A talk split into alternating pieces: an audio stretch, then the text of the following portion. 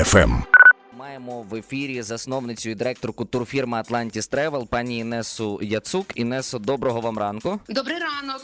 Розкажіть, будь ласка, нам в якому стані на 581-й день Великої війни перебуває ринок туристичних послуг в Україні, і чи взагалі виїжджають наші співгромадяни зараз за кордон як туристи? Так, ви знаєте, українці наразі не просто виїжджають за кордон у якості саме туристів, а не біжень. А навіть були такі місяці у цьому році, які по кількості бронювань перевищили довоєнний 21 рік. Непогано. Ми не сподівались на таку відповідь, чесно кажучи. А взагалі, коли тоді можна сказати, почалося відновлення ринку туристичних посту послуг, і що стало поштовхом до цього? Те перші бронювання ми почали робити у травні 22-го року. На мою думку, що стало поштовхом, в той момент люди вже пережили такий жах, що вони по-іншому стали відноситися до цінностей свого життя і почали дозволяти собі те, що раніше не дозволяли. Наприклад, от здійснювати свої мрії, а не відкладати на потім. І саме у 22-му році, після вивезення діток на оздоровлення, найчастішим запитом став запит про здійснення мрії. Там я ніколи не бачила Пар- Париж, але все життя мріяла. Я ніколи не бачила море. І от таких запитів було дуже багато.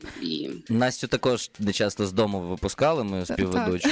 Вона З роботи. також мріє про Париж, але поки що нехай це залишається тільки мрії. Сер, і мені також поставити допоможеш. запитання. А наскільки частка внутрішнього туризму зараз переважає над часткою зовнішньою? Ви знаєте, саме у нашому турагентстві дуже багато дівчат вони відмовляються виїжджати за кордон без чоловіків. Тому цей сегмент туристів обирають відпочинок в Україні. Точне співвідношення я вам не скажу, але це приблизно 30% бронювань іде по Україні, а 70% вже це за кордон. Тобто більше все-таки за кордон. Більше Нічого більше собі. да. Цікава статистика взагалі. А які туристичні напрямки зараз найпопулярніші? Ось, наприклад, і за кордоном, і всередині нашої країни. Дивіться, якщо ми говоримо про Україну, це звичайно західна частина країни, Буковель номер один. А якщо говорити про закордон, то цього літа просто бум запитів був Кіпр, Греція, Італія. А от, наприклад, Туреччина, яка влітку завжди твердо тримала лідерські позиції, в 22-23 році дуже впала в продажах, того що українці не хочуть туди їхати Мгм. через е, велику кількість відпочиваючих росіян. А яким видом транспорту найчастіше послуговуються наші співгромадяни у закордонних турах?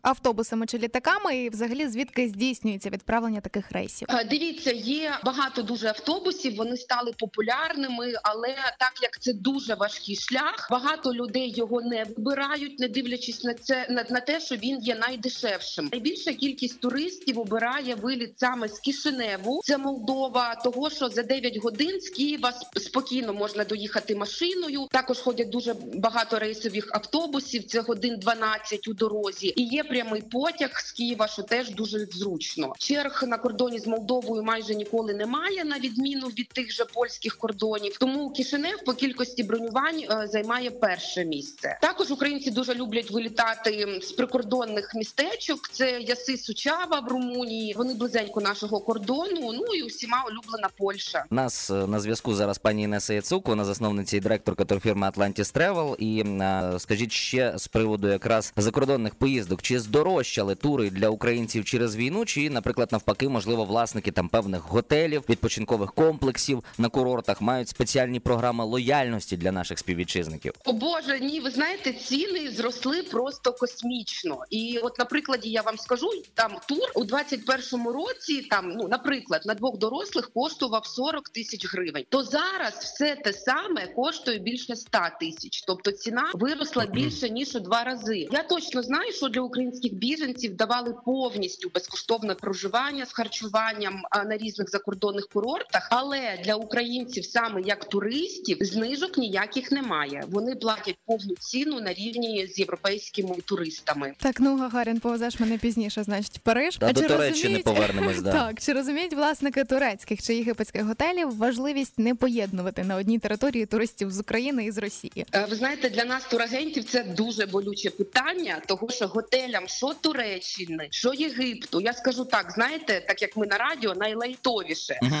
що їм все одно, що там з нашими українцями, того що ринок Росії для них є дуже платоздібним, і росіян дуже радо приймають майже в усіх готелях, як Туреччини, так і Єгипту. І знайти готель, де росіян взагалі немає, майже неможливо. Розумієте, це їх гроші, бізнес, і наші почуття чи проблеми для них вже на якомусь там десятому плані. Тому українці і не їздять. туди, тому що Звичайно, звичайно. не хочуть. Да. А причому ті самі єгиптяни і турки дуже часто готові потерпати від того бардаку, який розводять російські туристи, там ламаючи, Мгм. викрадаючи рушники, я не знаю, там просто поводячися морально, але головне, щоб гроші лилися рекою. Напевно, позиція може бути зрозумілою. Ну і врешті, яким ви бачите майбутнє українського ринку туристичних послуг, і коли ми напевно вже недоречно питати, вийдемо на стабільні довоєнні показники, бо ви кажете, що зараз буває також сплеск. Ви знаєте, найбільша проблема туристичного ринку наразі у тому, що з початком війни закрилося біля 70% турагентств. Дівчата вони просто не мають змоги працювати, і от ті 30% турфірм, на яких зараз тримається весь український турбізнес, вони роблять просто неможливе. Тому що робити тури наразі за кордону у мільйон разів складніше ніж було з вильотами з України до війни. І я впевнена, що після відкриття кордонів і відновлення роботи українських аеропортів працювати стане набагато легше. Дівчата відновлять роботу у своїх турагентств. Туристи масово почнуть броню- бронюватися, щоб просто відновитися від цього всього жаху, який відбувається зараз. І туризм ще буде процвітати. Це не 100-200 відсотків. Дякуємо вам за хороші прогнози, за приємну ранкову розмову. У нас е, на зв'язку була пані Інеса Яцук.